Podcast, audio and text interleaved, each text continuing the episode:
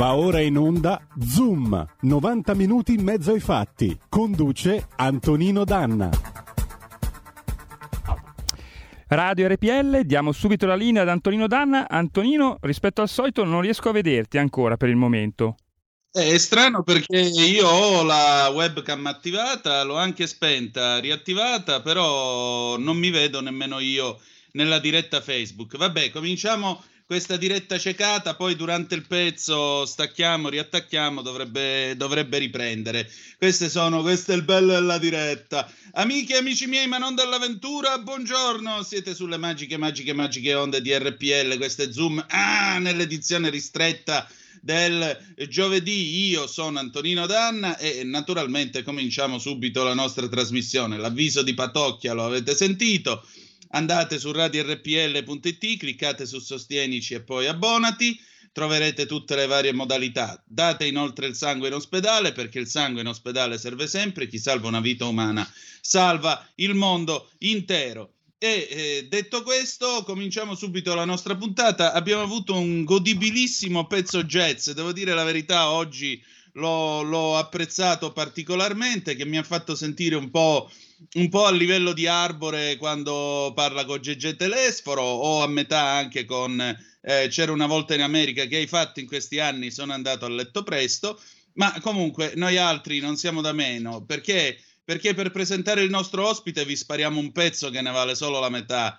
Genesis, I Know What I Like in Your Wardrobe, 1973 da Selling England by the Pound. E andiamo, dai.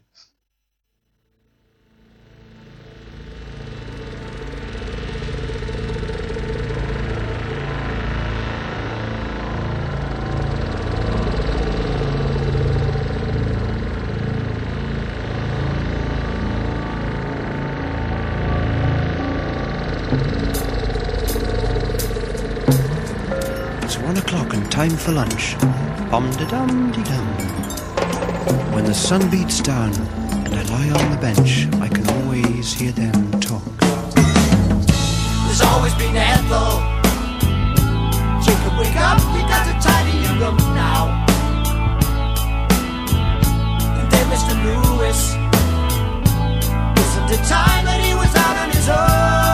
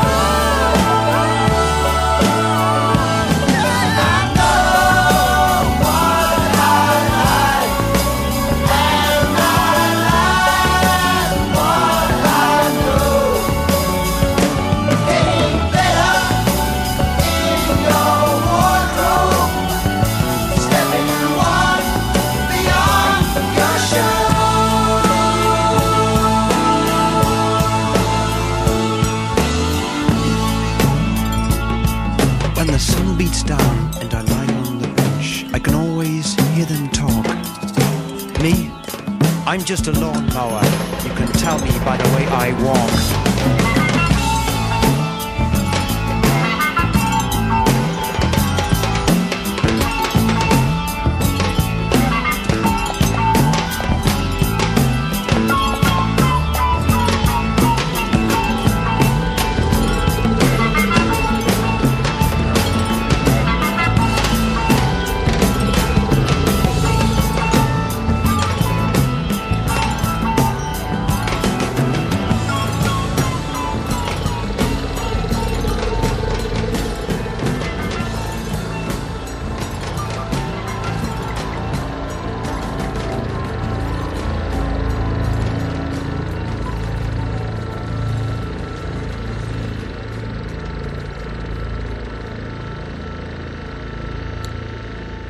Genesis, I know what I like, so cosa mi piace, a me piace vedere l'immagine di Antonino, ora lo vedo. La linea di nuovo ad Antonino Danna. Oh, eccoci, siete di nuovo sulle magiche, magiche, magiche onde di RPL, questo è sempre Zoom, 90 minuti eh, in mezzo ai fatti, anche se in edizione ristretta del eh, giovedì. Giulio Cesare, noi dovremmo collegarci a questo punto con Londra. Sì, sto chiamando eh, ora l'ospite. Perfetto. Allora intanto puoi mandare il segnale di chiamata che così lo facciamo ascoltare ai nostri ascoltatori. BBC World Service. We're now closing on 15.22 megahertz. We continue on 17.84 and 9.515 megahertz. This is London.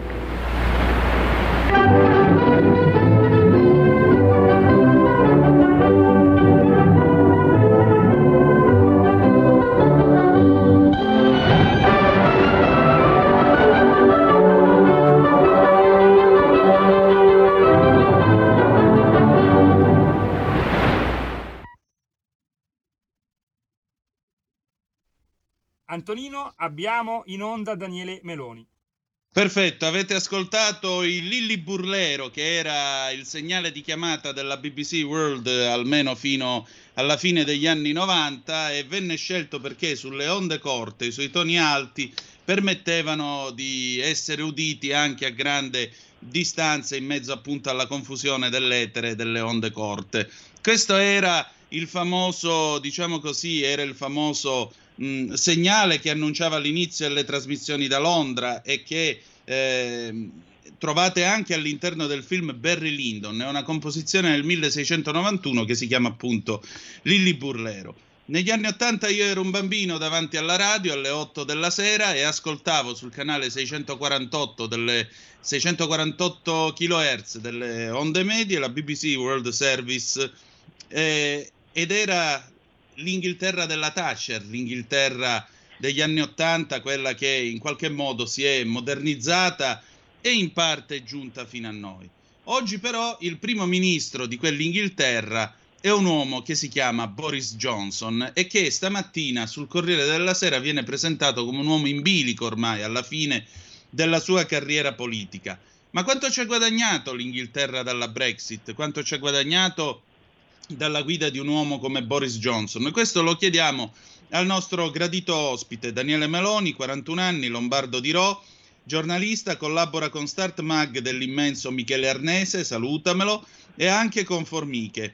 Acuto conoscitore dell'Inghilterra e da poco in libreria con Boris Johnson, l'ascesa del leader conservatore del Regno Unito post-Brexit, Dice che l'Europa di tanto in tanto finisce per sottovalutare Londra, probabilmente ha ragione da vendere, visto che gli inglesi non sembrano aver perso la strada e il loro pittoresco primo ministro non è quella figura da circo che viene descritta dai giornaloni italiani. Scrive Meloni, a questo punto potrebbe essere utile compiere distinzioni tra la politica individuale di Johnson e il nuovo mix di ideologie che hanno riplasmato il Partito Conservatore. Ecco, queste includono il nazionalismo inglese brexiteer, il liberalismo anglosassone, un keynesianesimo moderato e una strategia di comunicazione che guarda alla destra populista. Ecco, partiamo allora dall'inizio, Daniele.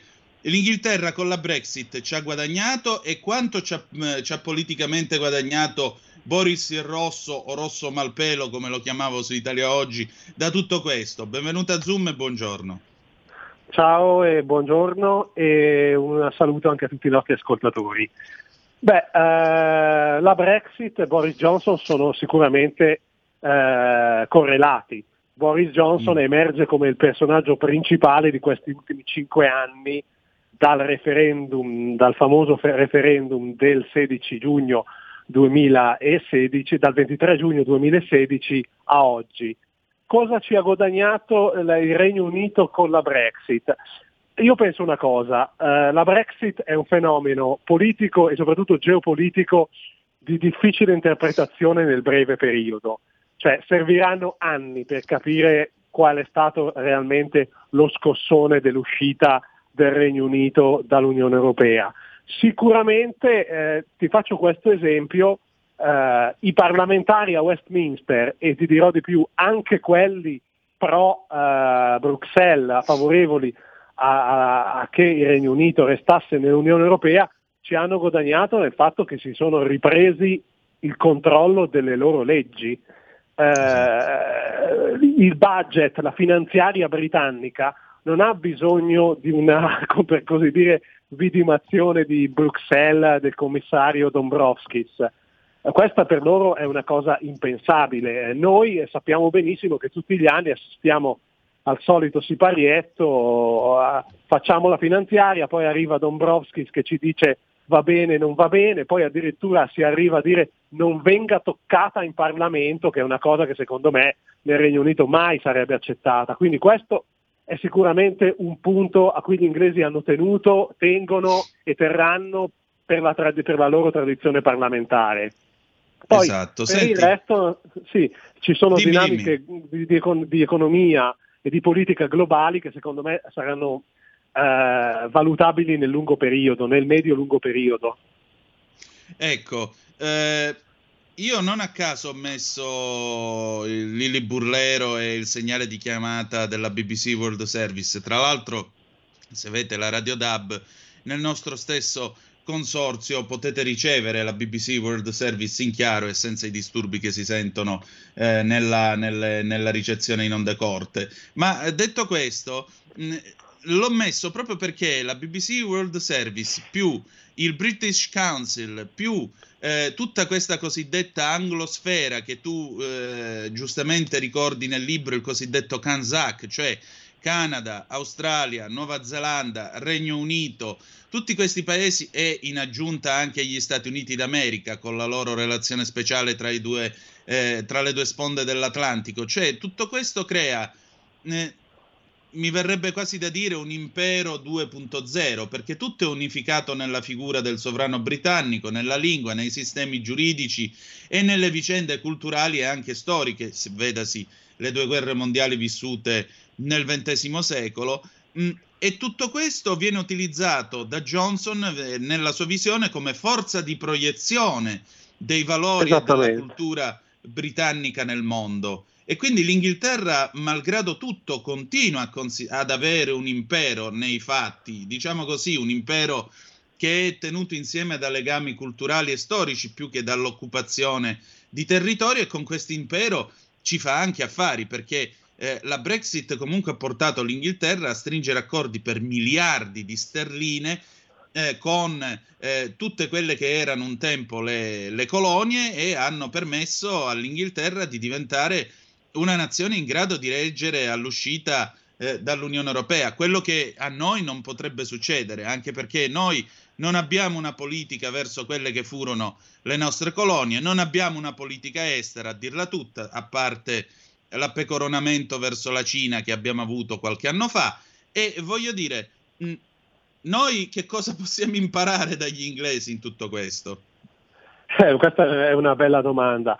Sicuramente possiamo imparare ad avere un maggiore rispetto di noi stessi e della nostra nazione, cioè l'Italia non deve essere una nazione che appunto come dicevi tu si appecorona alla Cina, tipo folle, la folle firma del Memorandum of Understanding sulla, sulla nuova via della seta, è una nazione di- di- di- che, che deve comunque avere una sua proiezione geopolitica nei- negli scenari che eh, le sono più vicini, dico il Mediterraneo, dico le questioni energetiche, dico i rapporti con gli, con gli stati vicini. Naturalmente è una proiezione diversa rispetto a quella dell'Inghilterra. Io nel libro eh, dedico una sezione proprio ad un, ad un tratto della- della nuova- del nuovo documento pre- presentato alla Camera dei Comuni sulla politica estera britannica, l'Integrated Review, nel quale vengo- viene esposta questa nuova strategia denominata Global Britain, che prevede che eh, all'uscita del, del Regno Unito dall'Unione Europea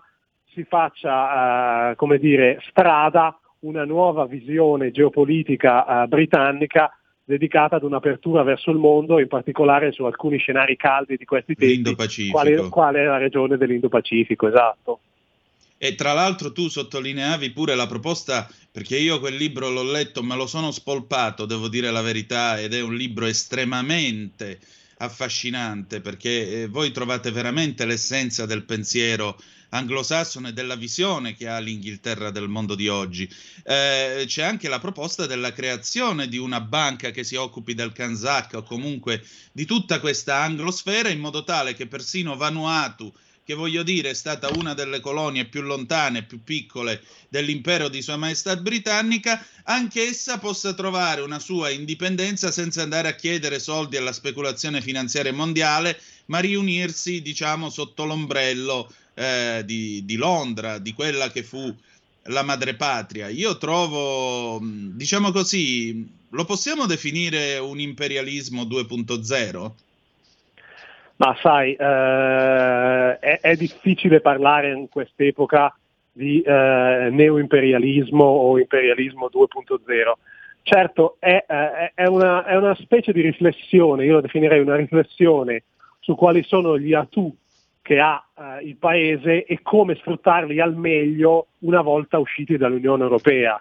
Certo, esatto. eh, tu hai sottolineato giustamente i rapporti con le ex colonie, la special relationship che comunque è una relazione sempre eh, ambigua, mi verrebbe anche da dire per certi versi con gli Stati Uniti, i, i, i, rapporti che ha il Regno Unito con gli altri paesi di lingua anglosassone, pensiamo solo ai Five Eyes al vertice a comando della Nato, eh, quindi una serie di atu che, che, il Regno Unito pensa di potersi giocare al meglio al di fuori dall'Unione Europea. E tu citavi giustamente la banca, la banca del Commonwealth. La proposta per la banca del Commonwealth è stata niente proprio di meno che verrebbe da dire da parte dell'erede al trono, il principe Carlo di Galles. Esatto. Naturalmente esatto. lui non che è, non un è ruolo politico per cui... Esatto. come ce lo vengono a raccontare qui.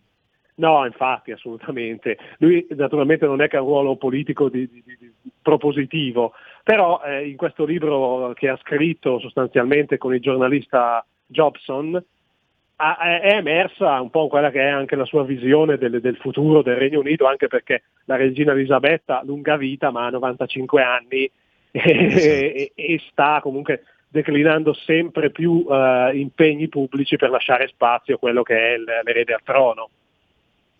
Senti, io ti devo chiedere 30 secondi di pazienza, però ti pongo una domanda sulla stretta attualità. Ieri Johnson si è confrontato con eh, i parlamentari a proposito di questa polemica sul party eh, in piena ondata Covid eh, nella primavera del 2020. Il Corriere della Sera riporta giudizi tranchant e bollito e cotto. Eh, Johnson farà le valigie, i laburisti vengono dati come gente pronta con lo champagne in mano da sciabolare perché finalmente il ridicolo primo ministro degli inglesi se ne va e si taglia magari anche i capelli già che c'è. Ecco, non è che questi si stanno vendendo la pelle dell'orso senza manco averlo ammazzato, perché tu dici giustamente, mh, tutti i grandi leader politici all'interno del partito conservatore finiscono tra virgolette, politicamente parlando, morti ammazzati per una congiura interna del partito stesso, vedasi eh, Churchill, vedasi eh, la signora Thatcher, vedasi lo stillicidio di attacchi a Major, Cameron, non ne parliamo, io ero il futuro una volta, ha detto di se stesso. sì. E quindi pos- succederà sicuramente anche a Johnson, ma non credo che per un party possano fare fuori un individuo che nel bene e nel male lascerà un segno importante nella vita di tutti gli inglesi. Però ti chiedo 30 secondi di pausa, torniamo subito. Perfetto.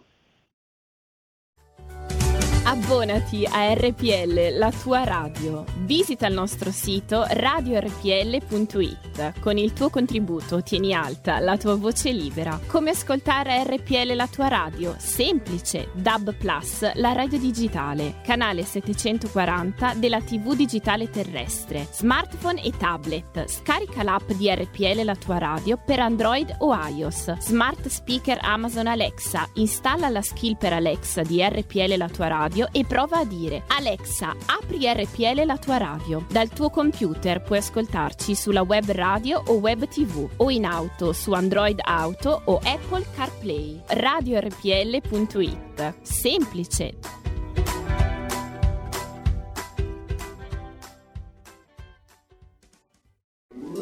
Stai ascoltando RPL. La tua voce libera, senza filtri né censura. La tua radio. E la linea torna subito ad Antonino Danna. Grazie condottiero Giulio Cesare Carnelli. A proposito, la creanza, buongiorno anche a te e buon lavoro. Allora, rieccoci, è sempre Zoom sulle magiche, magiche, magiche onde di RPL. Antonino Danna al microfono con gradito ospite il nostro amico e collega Daniele Meloni che vi ricorda è in, in libreria con Boris Johnson, l'ascesa del leader conservatore e il Regno Unito post-Brexit. Allora, Riprendo la domanda di prima della pausa. Eh, Johnson sì. sarà fatto fuori per un party a Downing Street, possibile? Ma uh, allora, Johnson ha già dimostrato in passato di essere un uomo uh, dalle mille vite politiche. Lo davano già per finito quando perse il leadership contest per diventare il leader conservatore nel 2016, lo davano finito quando si dimise da ministro degli esteri in disaccordo con uh, Theresa May sulla, sull'accordo per la Brexit, l'hanno dato finito quando anche in modo molto più drammatico è finito in ospedale per il Covid nella primavera 2020. Quindi eh, insomma aspettiamo a, per mo- a, darlo per morto. Certo, il fatto che, la, che è una questione sostanzialmente risibile, se mi permetti, come i parti durante il lockdown, che poi parti non erano, erano semplicemente dei, dei dei drink post lavoro emerga eh, in maniera così potente eh, è l'indice eh, di, di, una spia che si accende del fatto che eh, all'interno del Partito Conservatore c'è una fetta, un'ampia fetta di eh, deputati del gruppo parlamentare che vorrebbe liberarsi di Johnson, perché se no queste cose non, non uscirebbero in maniera così eh, imponente che il Labour, eh, i liberal democratici e i nazionalisti scozzesi chiedano le sue dimissioni come hanno fatto ieri è nell'ordine delle cose, che alcuni deputati conservatori le chiedano o, inv- o lo invitino comunque surrettiziamente a farsi da parte è un'altra cosa ed è ben più grave. Quanto a quello che succederà in futuro, io dico sempre, noi non siamo, eh, come dire, dei veggenti, noi cerchiamo di analizzare i fatti, prevedere chi vince, chi perde, insomma, lasciamolo un po' alle scommesse sportive. Però è vero questo, i recenti sondaggi hanno rimarcato una, un cambio di tendenza piuttosto eh, forte in favore dei laburisti di Sir Keir Starmer. Ora, eh, questo cambio di tendenza io lo attribuisco più che altro alla, a quanto successo a Johnson e al Partito Conservatore. Nel Paese non c'è un, un sentimento popolare, un'onda lunga pro-Labour come ci fu alla fine degli anni 90 con l'elezione di Tony Blair. Starmer ha cercato di riportare il partito al centro dopo, dopo diciamo, la deriva di sinistra radicale corbiniana. Eh, è un percorso che sta facendo, è un percorso difficile, ci sono ancora problemi interni al partito, ci sono problemi con i, con i maggiori sindacati che non gradiscono questa linea centrista. Eh, staremo a vedere. Certo è che eh, scommettere adesso su chi potrà essere vincitore delle elezioni nel 2024 o 2023 se saranno anticipate è molto difficile. Io non venderei né Johnson attualmente né i conservatori per, non darei né Johnson né i conservatori per morti, anzi tutt'altro. Ecco appunto, anche perché tu nel libro precisi che Johnson, per esempio, siccome molto spesso viene accusato per la gestione Covid eh, dell'Inghilterra e addirittura gli sono state messe in bocca delle parole che lui non ha pronunciato mai. Eh, preparatevi a perdere i vostri cari. Ci spieghi che cosa aveva detto in realtà? Ma in realtà quello di Johnson fu un discorso molto, eh, visto che passa sempre per un clown, fu un discorso da un leader politico ad una nazione adulta, come dico io. Johnson semplicemente disse Many will lose their loved ones molti perderanno i loro cari, che non è né preparatevi né abituatevi a vedere i vostri, i vostri cari morire. D'altronde il Covid ha colpito, purtroppo lo sappiamo benissimo, le persone anziane e quella fascia di popolazione costituisce proprio la, la, l'ossatura dell'elettorato conservatore. Ora Johnson, che, si, che, è un animale con un fiuto politico non indifferente, non è così stupido come dire, da sottovalutare le morti, i decessi degli anziani perché è, è, un cattivone, ha bene in mente qual è la situazione politica di chi lo vota e di chi no nel paese. Quindi quella fu una delle tante cose che venne veramente amplificata tanto rumore per nulla, insomma, ma ne abbiamo sentita tanti in questi anni dalla Brexit in poi. Purtroppo, ed è stata anche una delle ragioni per cui ho scritto il libro, io ho voluto dare una visione un po' più equilibrata di quella che è comunque la quinta economia mondiale, una nazione che negli anni 40 ha combattuto per due anni il nazismo praticamente da sola, senza soccombere, un grande paese che sicuramente sta vivendo una fase di transizione rispetto a un'epoca in cui è stato parte di un organismo sovranazionale come l'Unione Europea e in cui adesso ha una nuova strategia geopolitica che è tutta naturalmente da verificare. Certo, chiaramente. Ecco, eh, già che ci siamo a proposito di strategia geopolitica, um, nel, nel, tuo libro, oltre all'anglosfera, tu analizzi tre tipi di rapporti internazionali. Primo, con gli Stati Uniti d'America, che comunque forse sembrano essere un pochettino, diciamo così, non affievoliti, però diciamo che si siano un pochettino raffreddati. Poi abbiamo il rapporto con la Russia che eh, ci riporta al, ai migliori film di 007 perché l'Inghilterra, come tu sottolinei, è uno dei paesi all'avanguardia nella cyber security. E poi infine i rapporti con la Cina che è definire pessimi e fargli un complimento, ma gli inglesi hanno preferito pagare le reti 5G in maniera molto più cara anziché affidarle a Huawei, pagarle di meno, ma trovarsi Pechino che li spia. Sì, sostanzialmente i rapporti con la Cina hanno subito un'evoluzione in questi ultimi dieci anni eh, molto, molto, rapida. Se noi pensiamo che ai tempi di, de, del governo di Cameron, il cancelliere dello scacchiere di Cameron, George Osborne, aveva aperto assolutamente ai capitali cinesi, agli imprenditori cinesi. I leader di Huawei erano ospiti, diciamo, per così dire, abituali a Downing Street e eh, c'era una collaborazione molto, molto fattiva in quasi tutti i settori dell'economia britannica con la Cina. Con eh, il governo May già le cose cambiano e cambiano anche poi con il governo Johnson. Huawei adesso ha subito sostanzialmente è stata molto ridimensionata nella sua, nella sua portata, nella sua presa anche su alcuni settori eh, dell'economia britannica, nelle infrastrutture critiche e ci sono dei rapporti tesi anche per quanto riguarda Hong Kong. La Cina, tra l'altro, di recente ha, ha, fatto, uh, ha, ha emesso un, un, ban, proprio un bando per alcuni deputati del Partito Conservatore che non possono nemmeno entrare in Cina deputati anche di un certo livello, il presidente della Commissione Affari Esteri Tom Tagendat, che tra l'altro è un veterano di guerra in Iraq in Afghanistan, l'ex leader del partito Ian Duncan Smith, quindi anche a personaggi di primo piano del partito. Eh, qua, con la Russia rapporti tesissimi, eh, nel libro racconto peraltro eh, brevemente anche la vicenda degli oligarchi russi a Londra, e i casi che poi Litvinenko e Skripal che poi hanno incrinato definitivamente i rapporti tra Regno Unito e Russia e poi appunto tu dicevi giustamente con gli Stati Uniti affievoliti rapporti complessi. Io eh, parlo naturalmente della special relationship, parlo sì. di quella che è stata anche la visione di, di Churchill dei rapporti tra Stati Uniti e Gran Bretagna, ma cito anche alcuni, alcuni mh, episodi storici in cui gli Stati Uniti insomma, l'hanno fatta sudare alla Gran Bretagna e comunque alla fine eh, la comunanza di lingua, di ideali, di eh, obiettivi fa sì che nel momento in cui c'è da decidere o, c'è stato, o ci sia stato da decidere l'Inghilterra abbia sempre preferito l'opzione americana rispetto a quella europea. Certo. Certo. E questo è ultimo caso la Brexit, sostanzialmente si può anche tradurre così, se vogliamo. Beh, del resto negli anni Ottanta si rischiò la crisi del governo Thatcher per la vendita dei, degli, eh sì, dei Westland, degli elicotteri. Eh sì. Sì, Però sì, poi sì, alla fine quello... la scelta che venne fatta fu una scelta di tipo atlantico e poi uh, Westland fu venduta a Sikorsky. Esattamente, esattamente. quello è un episodio indicativo secondo me di tante cose.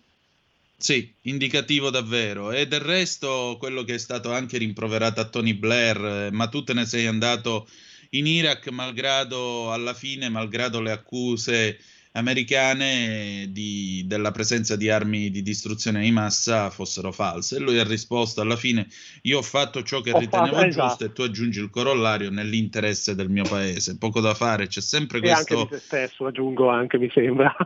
Beh, sì, direi proprio di sì. Eh, resta comunque questo principio che right or wrong is my country. Io non ho ancora sentito un eh, presidente del Consiglio dei Ministri italiano che fa un'assunzione di responsabilità simile e dice io l'ho deciso perché ho ritenuto in quel momento che fosse opportuno agire in quel determinato modo. Francamente queste cose non le ho Eh sentite. sì, eh sì. Insomma, insomma, l'Inghilterra non è affatto un paese decrepito e non è affatto un paese antico, anzi, l'Inghilterra è un paese nel quale addirittura c'è chi ipotizza di accogliere tutti i profughi di Hong Kong, i quali eh, sono molto attivi nel settore delle start-up mh, tecnologiche e quant'altro, e far fiorire tutto questo addirittura sull'isola di White. Insomma, eh, noi, noi, noi chi potremmo attrarre? E con Eh, questo bella concludiamo. domanda. Bella domanda, bella domanda a cui forse è meglio non dare risposte in questo momento. Meglio così. Senti Daniele, io ti ringrazio molto del tuo tempo, è veramente un bel libro, ti giuro, ho fatto nottata per finirlo tutto, ma è stato meraviglioso davvero, grazie. Da come, come Grazie. ne hai parlato ho capito, ho percepito la cosa.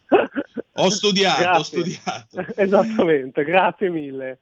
Grazie a te. Allora, Daniele Meloni in edicola e in libreria con Boris Johnson, l'ascesa del leader, del leader conservatore e il Regno Unito post-Brexit. Per le vostre meditazioni in merito alla figura di Boris Johnson, che non è quel clown come vi viene raccontato in questo paese. Grazie ancora.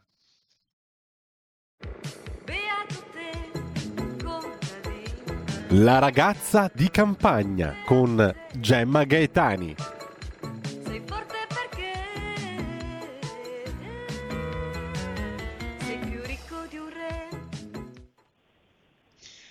E direttamente dalle colonne di salute e benessere della verità, ecco la nostra Gemma Gaetani che potete ascoltare anche il sabato sulla nostra radio eh, alle 11 con una Gemma in cucina. Gemma, buongiorno, però a quest'ora alle 11 e un quarto tu non... cioè parlare di mortadella mi fa scoppiare una fame chimica che la metà basta. Eh, lo so, buongiorno Antonino, buongiorno. Detto con tutto il Eh, rispetto, ma buon Dio, ma non si può parlare di mortazza, pizza e mortazza addirittura. Lo so, lo so, tra l'altro non siamo neanche laddove vo- potremmo andare a prenderci, cioè dove è normale mangiare un pezzetto di pizza bianca con la mortadella così in strada per fermare lo stomaco e l'appetito, per fare merenda, cioè a Roma, quindi qui ce Eh. la possiamo solo sognare, quella, quella bella pizza bianca che fanno una delle poche, co- poche, vabbè insomma delle cose buone di Roma, ecco. Sì. Eh, lo so, lo so. Però E allora, quest- sacco lavoro tardi e qualcuno deve pur farlo, quindi lo faccio io. Ah, ecco, ti sacrifichi tu, va bene. Eh, apprezziamo, apprezziamo la tua generosità. E allora, questa mortadella che fa anche politica, perché Mortadella, il più famoso Mortadella è uno dei soprannomi di Prodi e quando gli dissero la chiamano Mortadella, lui commentò, ma la mortadella è buona. Eh sì, E- eh, eh, ha ragione, eh, aveva ragione perché eh, eh, devo dire che ho un po' indagato per capire come mai era nato questo, questo soprannome. Appunto qualcuno Mm. diceva che, che fosse nato da- dall'imitazione di Guzzanti no? che lo rappresentava con questa mortadella al guinzaglio Sì. per alludere appunto alle sue origini emiliane. Però qualcun altro invece dice che è il contrario, cioè che prima lui fosse stato soprannominato Mortadella, allora Guzzanti no, lo rappresentò così. Va detto che non, non ci interessa neanche capire qual è stato diciamo, il passaggio, eh, però lui dice il vero, effettivamente se voleva essere offensiva la cosa non lo è, perché comunque la mortadella è un salume molto più a parte, a parte buono, ma è molto più nobile diciamo, dal punto di vista alimentare di quello che solitamente pensiamo perché noi lo associamo forse un po' per la forma, diciamo, c'è questa concezione eh, di salume un pochino volgare, no? perché è comunque un salume insaccato molto, molto grande, tanto che c'è un altro riferimento culturale che a me piace tanto eh, che è quello appunto di, di, Valeria Marini, la mortadella fa, fa, pensare anche a lei, quando venne sì. usata appunto nel, nel film di Bigas Luna un film diciamo neanche troppo felice, insomma un po' quelle cose erotiche ma allo stesso tempo un po' noir, cioè bru- un brutto film secondo me, però lei che insomma io penso che lei sia stata una pin-up, eh, una delle ultime italiane, era veramente bellissima quando era giovane, al bagaglino, io mi ricordo, insomma, scende, sembrava un angelo quando scendeva quelle scale. E quindi è, è una bella immagine. E lei è anche molto elegante, cioè lei è sempre stata mh, identificata come formosa eh, anche qui di solito no, la formosa è associata a qualcosa di volgare, tra virgolette, invece lei era una formosa però molto elegante. E io penso che in quella famosa immagine di lei seduta su questa mortadella lei riesca a nobilitare un pochino la, la mortadella, cioè se l'effetto voleva essere di, vol- di volgarizzare lei invece è, è, avvenuto il contrario e quindi eh, è un salume che secondo me dovremmo riscoprire per, per tanti motivi e penso che anche questo, questa cosa mi ha colpito molto, è consigliata nell'alimentazione delle donne incinte, perché è un salume cotto. Noi pensia- mm. non pensiamo mai che sia cotto, perché noi pensiamo che la carne del, maia- del maiale sia rosata in realtà è sempre eh, più tra il rosato e il rossastro. In questo caso noi la vediamo rosa, proprio rosa rosa perché è un salume cotto e questo preserva il, dal rischio di assumere accidentalmente la toxoplasmosi mangiando salumi crudi che eh, ne siano portatori, che ne siano contaminati. Certo. Perciò alle donne incinte si consiglia di mangiare i salumi cotti, tra cui la mortadella. Poi noi abbiamo questo grande, eh, questo gran, questa grande rappresentante della mortadella che è la mortadella di Bologna IGP. Eh, è un IGP dal 1998, quindi uno dei primi, eh, e effettivamente si identifica, qualcuno dice che Bologna la, sia chiamata la grassa anche per, per la mortadella. Eh, va detta allora qual è la differenza? Perché qui ci ritroviamo in una situazione che caratterizza tanti altri DOP, IGP, un po' come la, la mozzarella di bufala campana DOP, no? uno dice vabbè ma vado al supermercato e trovo altra mozzarella di bufala, quindi, eh, quindi la situazione è che quando c'è l'IGP allora, la mortadella di Bologna è soggetta a un disciplinare, un po' come la mozzarella di bufala campana DOP, quindi quando noi compriamo la mortadella di Bologna IGP sappiamo che è fatta esclusivamente con carne di maiale. Certo. Mentre, invece, mentre invece nel caso del possiamo trovare mortadelle di maiale che non siano di Bologna IGP, però in quel caso molto probabilmente la carne di maiale non sarà italiana, eh, il budello nel quale sono insaccate può essere anche artificiale, eh, però possiamo poi anche trovare mortadelle che contengono un piccolo quantitativo di carne bovina che viene nascosto diciamo, dal contenuto comunque macroscopico, comunque molto, molto più abbondante di carne di maiale. E quindi la differenza è questa, quindi io consiglio comunque di prendere sempre la mortadella IGP Bologna oppure queste mortadelline locali perché c'è una produzione di mortadella che eh, è anche diciamo, più, più, più piccola, no? ci sono le mortadelline artigianali e ce ne abbiamo tante in Italia e, e anche qui c'è da spiegare una cosa, molto spesso queste mortadelline artigianali eh, potrebbero somigliare più a un salame vero e proprio che non ad una mortadella. E il motivo è presto detto o perché le dimensioni sono piccole e va bene o perché la maggior parte delle volte le carni non sono state cotte.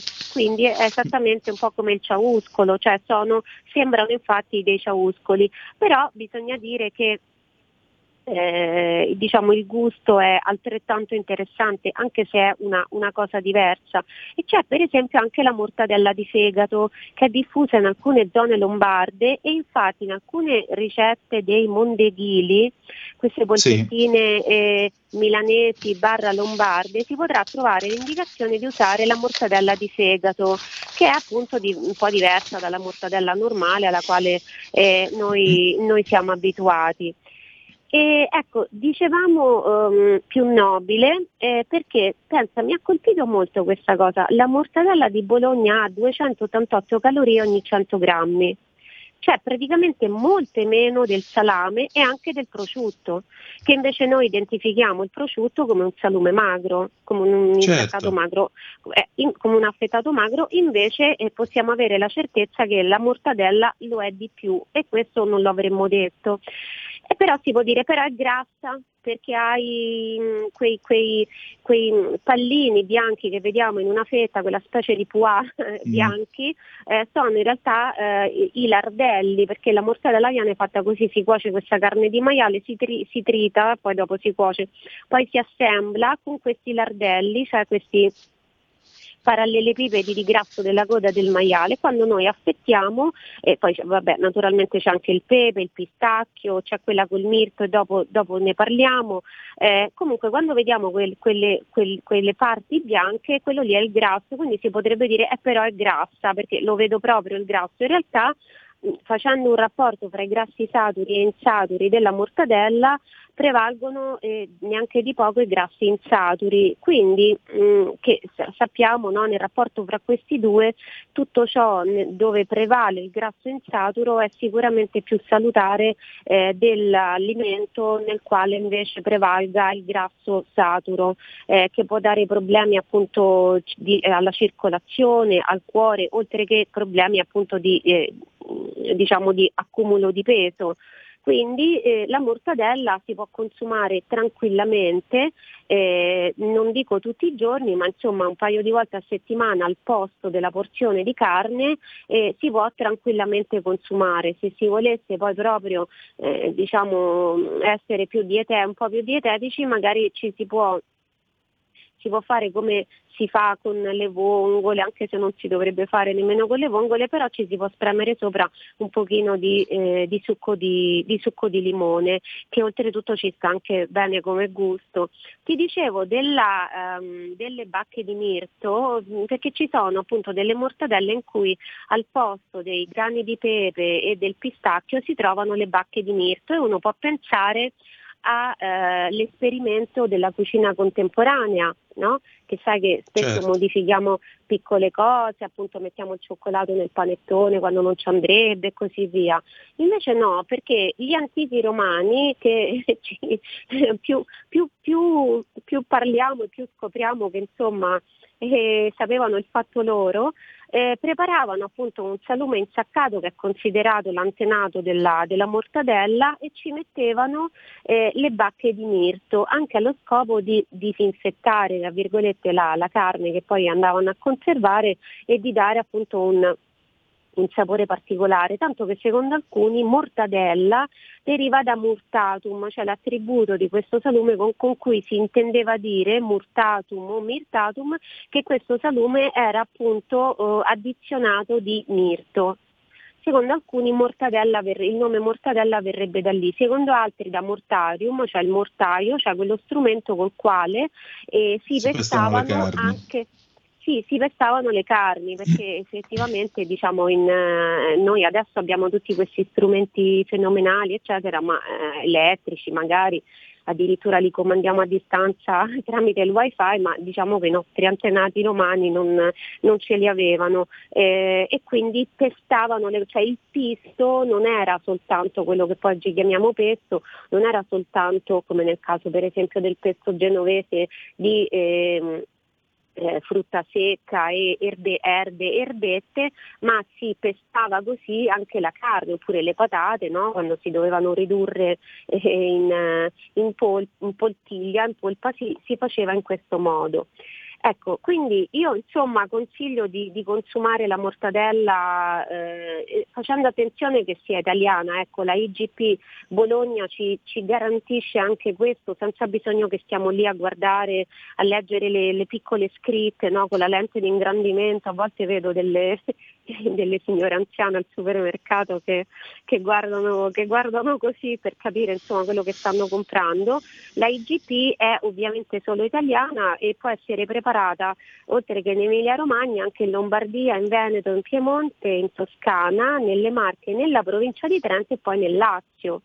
Perché appunto la eh, mortadella è un, un- è- è- è associata molto spesso al Lazio, però va detto, io l'ho spiegata infatti questa cosa, perché questo, innanzitutto esiste anche la mortadella di Roma che si chiama così, Certo. il, il suo nome, sino- nome sinonimico è spianata, si trova più come spianata dal salumiere che non come mortadella di Roma, però si chiama anche mortadella di Roma, ma anche in quel caso non è esattamente una mortadella, è un salume a base di maiale, eccetera, però è cotto anche quello, quindi è molto diverso. Oltretutto è pressata, quindi ha una forma quasi rettangolare e quindi proprio non ha niente a che vedere con la mortadella alla quale pensiamo e che magari troviamo proprio dal fornaio o anche dal salumiere romano.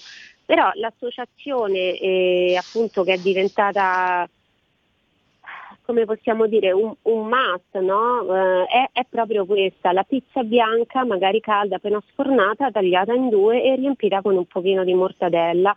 La stessa cosa si fa con la rosetta, che poi è la versione romana dell'amichetta, eh, o con altri panini, diciamo un pochino più rustici e più appunto tipici proprio di Roma, come per esempio la ciriola. Però a parte Lo questo, trovo diciamo che io- celestiale. la ciriola. Grazie. Beh, pensa che molti invece trovano tutto questo vol- è assolutamente volgare, quindi è molto carina. No, io invece ho visualizzato proprio la bella pizza calda con la, mozza- con la mortadella dentro, il grasso che poco poco si squaglia, ha voglia di mangiare a quest'ora. E, Sì, sì. e- e sai qual è il fatto? È che forse molto spesso noi non riusciamo più ad apprezzare la semplicità, che poi così semplice la mortadella non è, la semplicità di, di- di una pizza calda appunto con la mortadella, che forse è una delle cose più genuine e semplici della vita.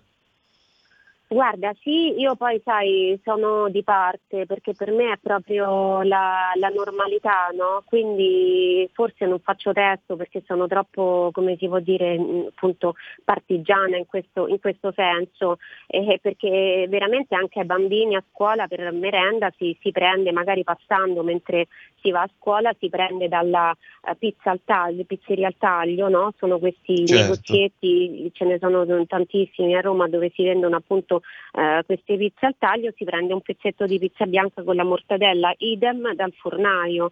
Quindi per me è normale che sia un piccolo snack, oggi li chiamiamo street food, no?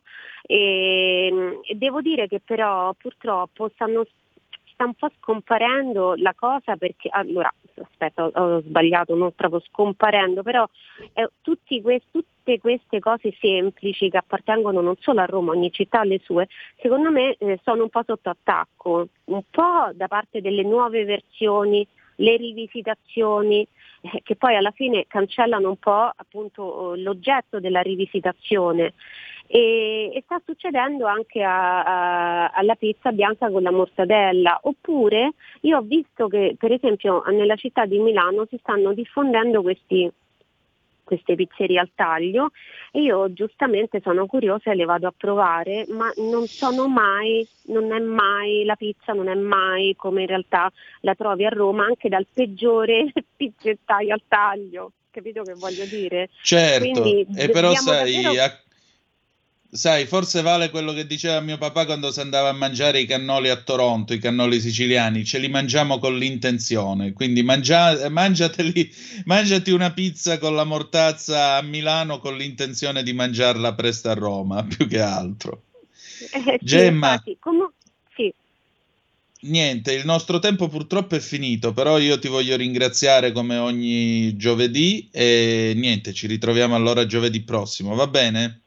Grazie, grazie a te e grazie a tutti, un saluto a tutti.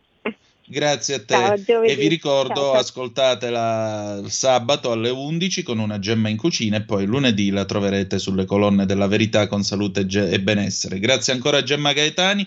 Andiamo in pausa e poi Lega Liguria. Stai ascoltando RPL. la tua voce libera, senza filtri né censura. La tua radio.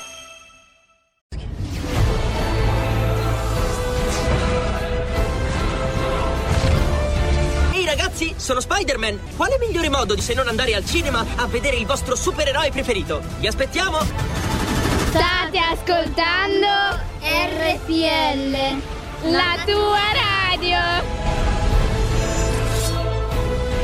Andate al cinema.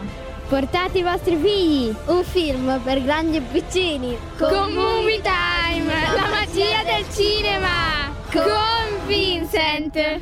Wow.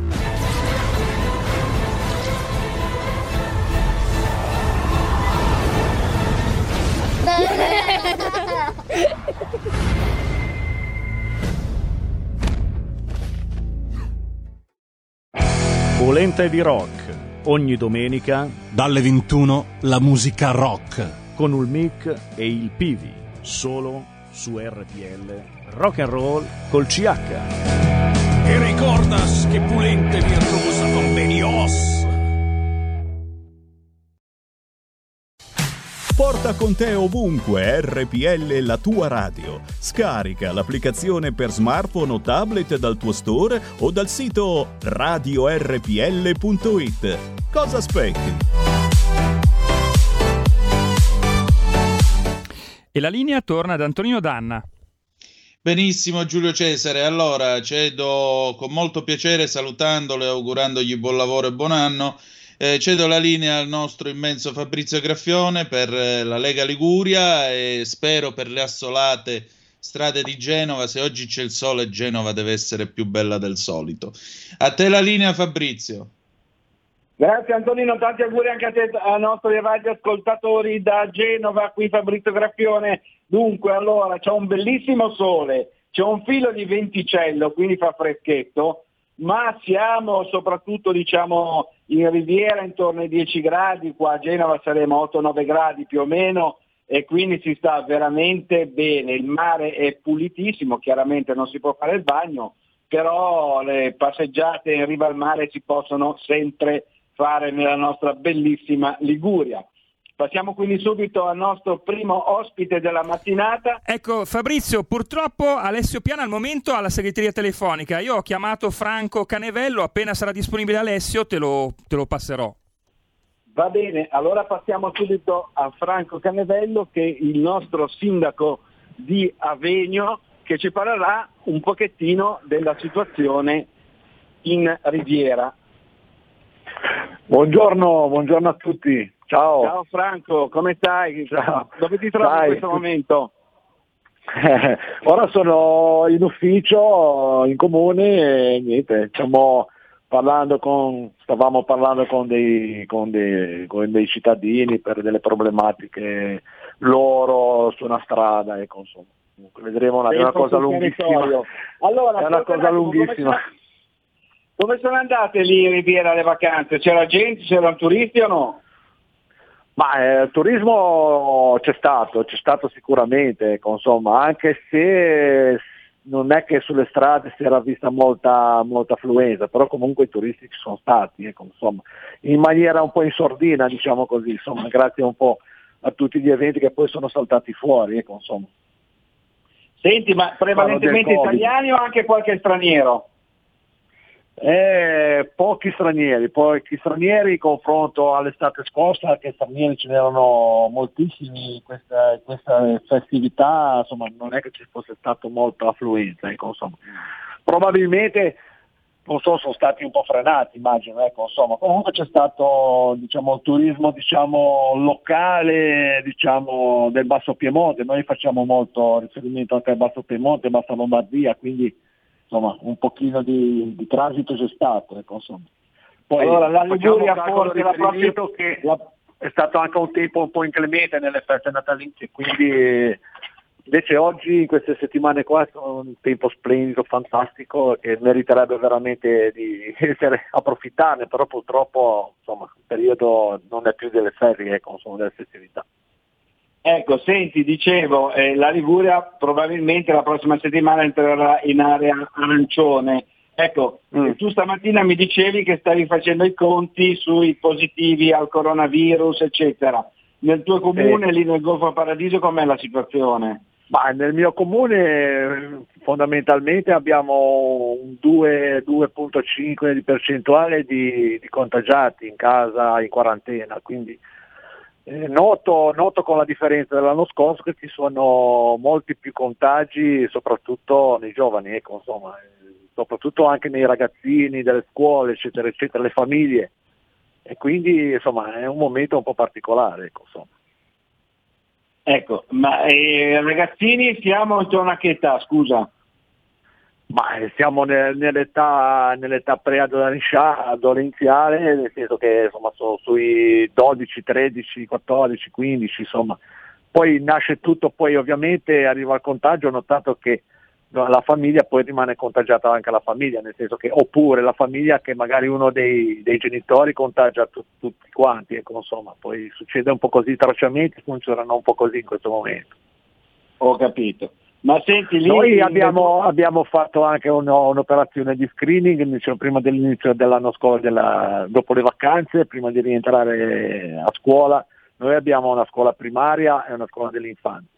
Abbiamo fatto uno screening, un tampone gratuito per tutti gli scolari, per tutti gli insegnanti e diciamo così, non è stato diciamo così, fondamentalmente pensavo che fosse più, eh, diciamo, ci fosse più affluenza però non abbiamo avuto nessun segno negativo e positivo, quindi siamo partiti col piede giusto, anche se c'erano già dei ragazzini che comunque erano già positivi prima della fine delle, delle- prima della fine delle vacanze.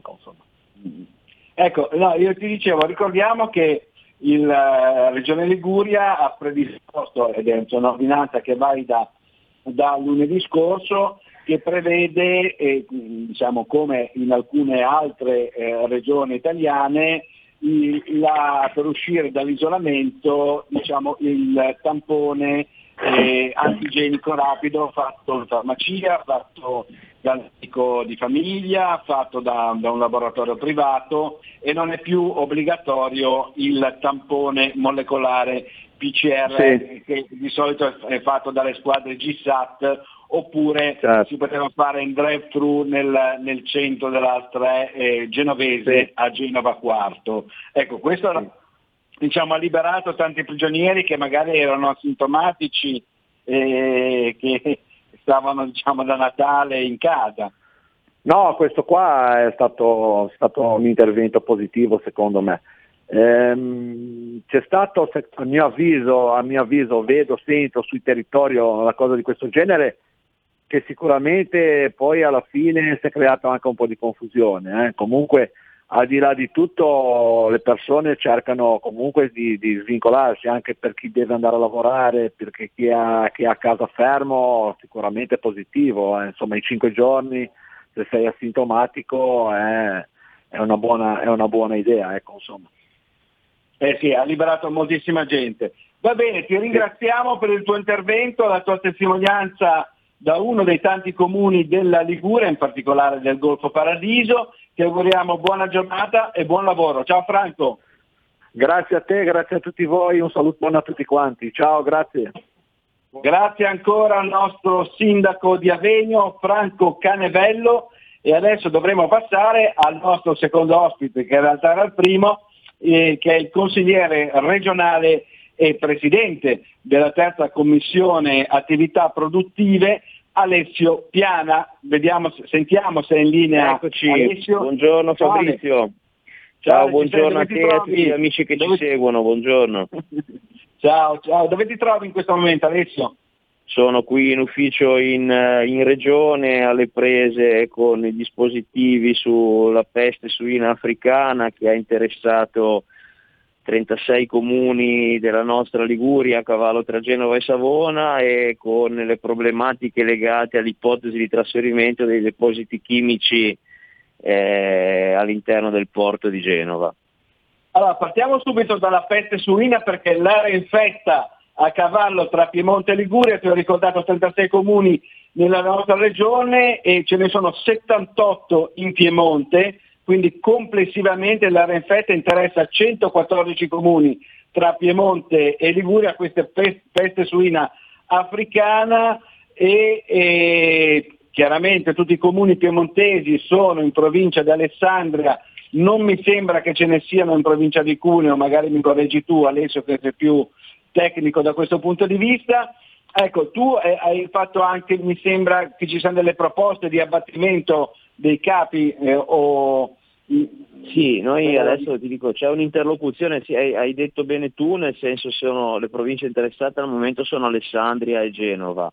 Ehm, c'è un'interlocuzione continua con il Ministero della Salute, che questa è una malattia che eh, dire, fa scattare tutta una serie di provvedimenti e dovrà essere adottata a brevissimo un'ordinanza da parte del Ministero della Salute mh, perché i regolamenti comunitari e le misure eh, contenute nei manuali operativi e eh, nei manuali sull'emergenza sanitaria rispetto a, questa, a, questo virus prevedono la sospensione di tutte le attività tranne quelle essenziali per il monitoraggio dell'estensione eh, nell'area individuata da un'unità di crisi nazionale costituita da esperti per gestire questo, questo fenomeno. Quindi parliamo di mh, mm, tutte le attività, la, la, gestione del bosco, il taglio e il trasporto del legname, parliamo di caccia, di pesca, di trekking, di mountain bike, di tutti gli accessi al, al bosco di quei comuni interessati, quindi eh, con provvedimenti di sospensione di vieto che eh, partono dai sei mesi e possono traguardare l'anno o oltre. E una prospettiva di dichiarazione di eradicazione di questa malattia che, o meglio di questo virus che colpisce soltanto i suidi eh, nella versione domestica o selvatica, quindi maiali o cinghiali, che è giusto ricordarlo anche da qui, non è assolutamente eh, pericolosa per l'uomo, non è assolutamente pericolosa per gli altri animali, in primis i nostri amici a, a quattro zampe, che però eh, può, se arriva agli allevamenti, eh, colpire gravemente eh, un indotto economico importante, pensiamo alle realtà eh, emiliane, lombarde e piemontesi, la, la, la, dire, la trasformazione, l'allevamento dei suini è un'eccellenza del nostro Made in Italy eh, e quindi e, soprattutto perché eh, il regolamento prevede poi che possano partire dei divieti per l'esportazione. Mm, quindi è un, eh, un, aspetto che può avere ricadute economiche eh, importanti e che quindi va gestito con eh, molta cautela e molta, e molta attenzione, pur non essendo per fortuna pericoloso per la salute umana ma direi ecco, che però, scusa, Alessio, ti interrompo un attimo. con il Covid, prego. Ti, ti, ti, interrompo un attimo per chiederti una cosa. Però nel frattempo adesso si sta vietando o è già stato vietato l'esercizio venatorio a tutte le specie addirittura mi sembra. È stata sospesa la caccia a tutte le specie come prima, eh, come prima misura, eh, ma come dicevo appunto dovrà arrivare ad ore eh, questa ordinanza del Ministero della Salute che probabilmente estenderà a tutta un'altra serie di attività eh, correlate alla fruizione dell'entroterra del bosco eh, questi, questi divieti. Eh, speriamo che arrivi allora eh, l'ordinanza del Ministro al più presto e cambiamo completamente pagina, andiamo su Genova, eh, città in particolare il porto Multedo, Ecco, ehm, c'è stata una dichiarazione del nostro ex vice ministro Edoardo Rixi, che è il nostro deputato genovese, eh, il polo chimico di Mutedo eh, deve essere spostato in porto a Genova oppure a Vado Ligure, ma le dimensioni non possono aumentare. C'è un dibattito molto forte in città chiaramente su questo argomento, un problema che si trascina da anni e tra l'altro c'è stata anche un po' di polemica perché eh, martedì prossimo ci sarà un consiglio comunale a Genova a porte chiuse su questo argomento e vari comitati, manifestanti eccetera volevano partecip- partecipare, in realtà poi il nostro Presidente del Consiglio Comunale Federico Bertorello ha spiegato che c'è il discorso cor- eh, emergenza coronavirus e come accade per il Consiglio eh, regionale anche il Consiglio Comunale eh, si terrà diciamo così, a porte chiuse.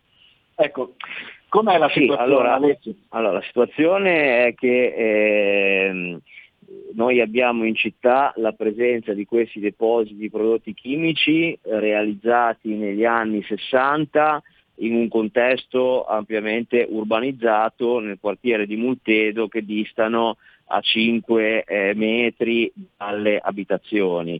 Eh, c'è stato un incidente negli anni Ottanta a seguito del quale eh, si è sempre stato ribadito l'impegno da parte di eh, tutte le amministrazioni che si sono succedute di trasferire questi depositi, nessuno ha mai avuto la capacità e il coraggio di affrontare in maniera seria il problema. Noi lo abbiamo fatto, come ricordavi tu con Edoardo Rixi, che eh, nel periodo in cui appunto ha avuto questo ruolo al, al, Ministero è riuscito a far stanziare 30 milioni per eh, la messa in sicurezza dei depositi costieri e il loro trasferimento eh, e eh, avviando a livello di amministrazione comunale con tutti gli altri soggetti coinvolti una serie di verifiche all'interno dell'ambito portuale, eh, zona nella quale dal 2015 sia il piano regolatore portuale sia il piano regolatore comunale prevedeva la presenza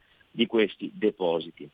Nel momento in cui è stata individuata un'ipotesi di collocazione in maniera strumentale e eh, come dire, eh, riportando anche informazioni sbagliate sulla tossicità di questi prodotti, sui pericoli, sulla loro esplosività, eccetera, eh, il municipio, le forze politiche, eh, la centrosinistra, il Partito Democratico, soprattutto il Movimento 5 Stelle, eh, hanno eh, dire, cavalcato eh, una protesta, ma la cosa grave dal mio punto di vista è che hanno soprattutto divulgato alla popolazione, facendo brecce sulla paura legittima dei cittadini,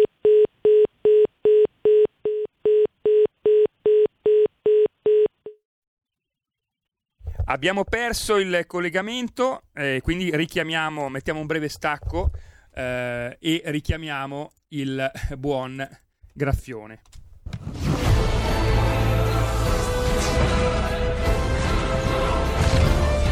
Ehi ragazzi, sono Spider-Man! Quale migliore modo di se non andare al cinema a vedere il vostro supereroe preferito? Vi aspettiamo! State ascoltando RPL, la tua radio! Andate al cinema! Portate i vostri figli! Un film per grandi e piccini! Con Movie Time! La magia del cinema! Con Vincent! Wow!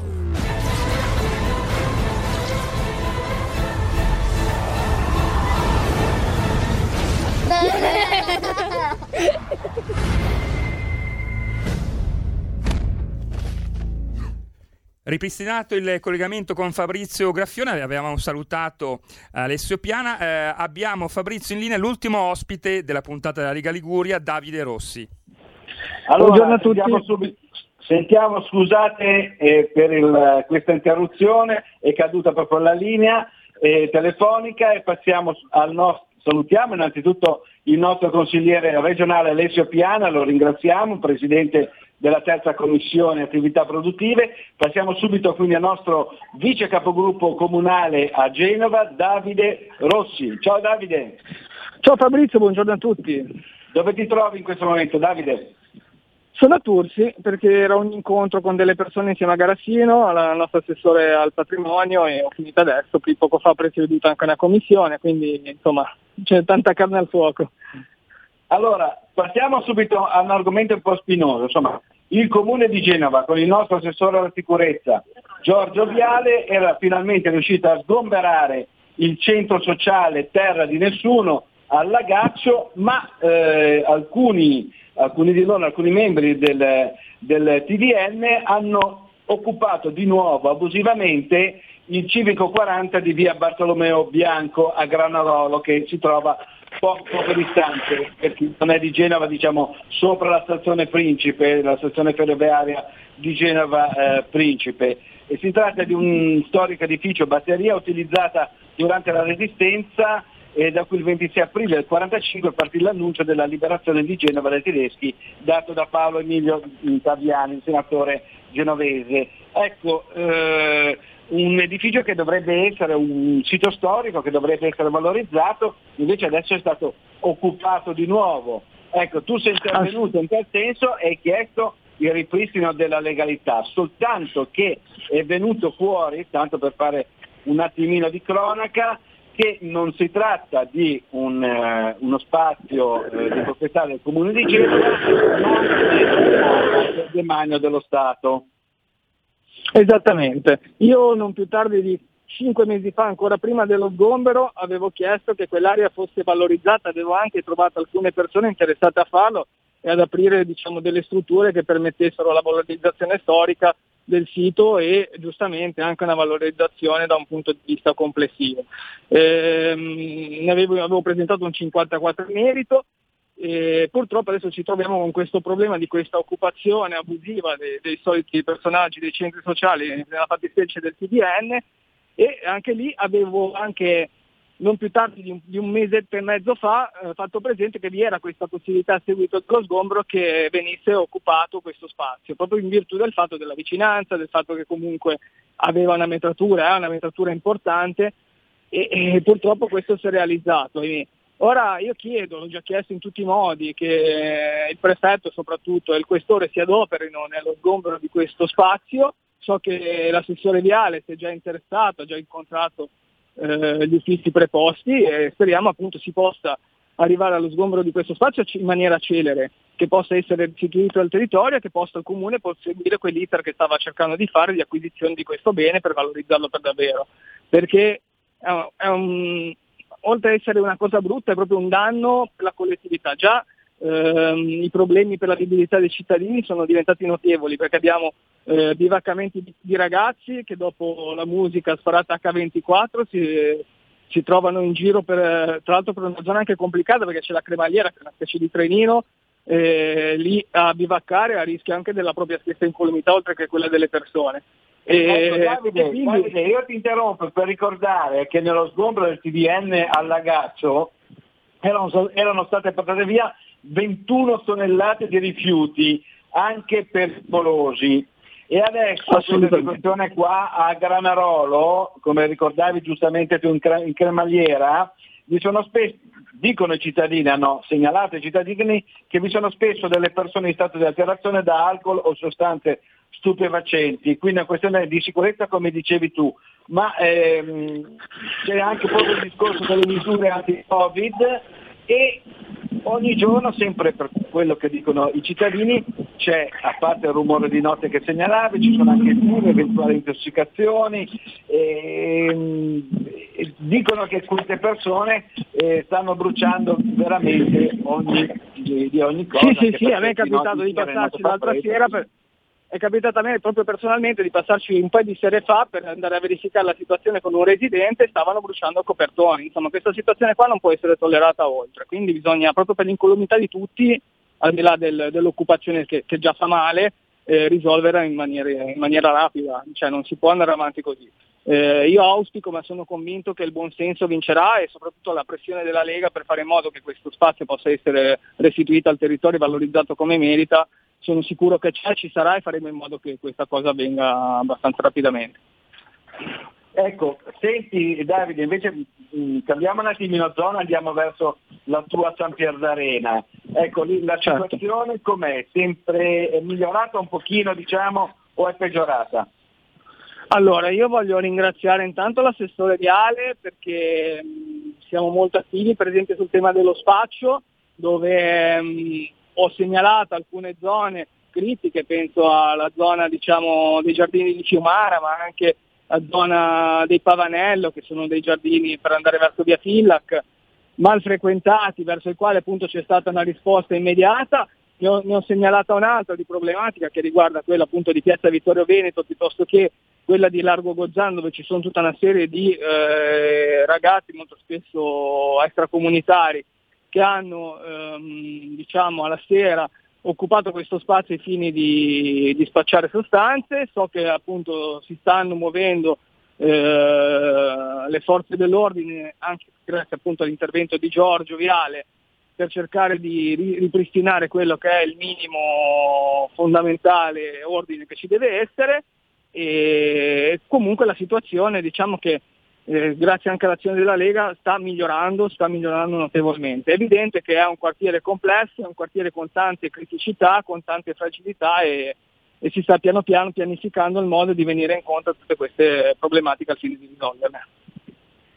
Va bene, allora speriamo che continui a migliorare, passi in passetto si riesca un attimino a rendere più vivibile San Pier d'Arena e, e, e si riesca finalmente a sgomberare anche la- l'ex batteria di Granarolo eh, che è stata praticamente occupata dagli ex del Terra di Nessuno del Lagaccio. Ringraziamo il nostro vice capogruppo comunale di Genova Davide Rossi e lo salutiamo. Ciao Davide, buona giornata. Grazie, sono io che ringrazio voi, buona giornata a tutti. Ciao, grazie ancora a te e per il momento da Genova alla Liguria è tutto. Linea Milano da Fabrizio Graffione. Avete ascoltato Zoom, 90 minuti in mezzo ai fatti.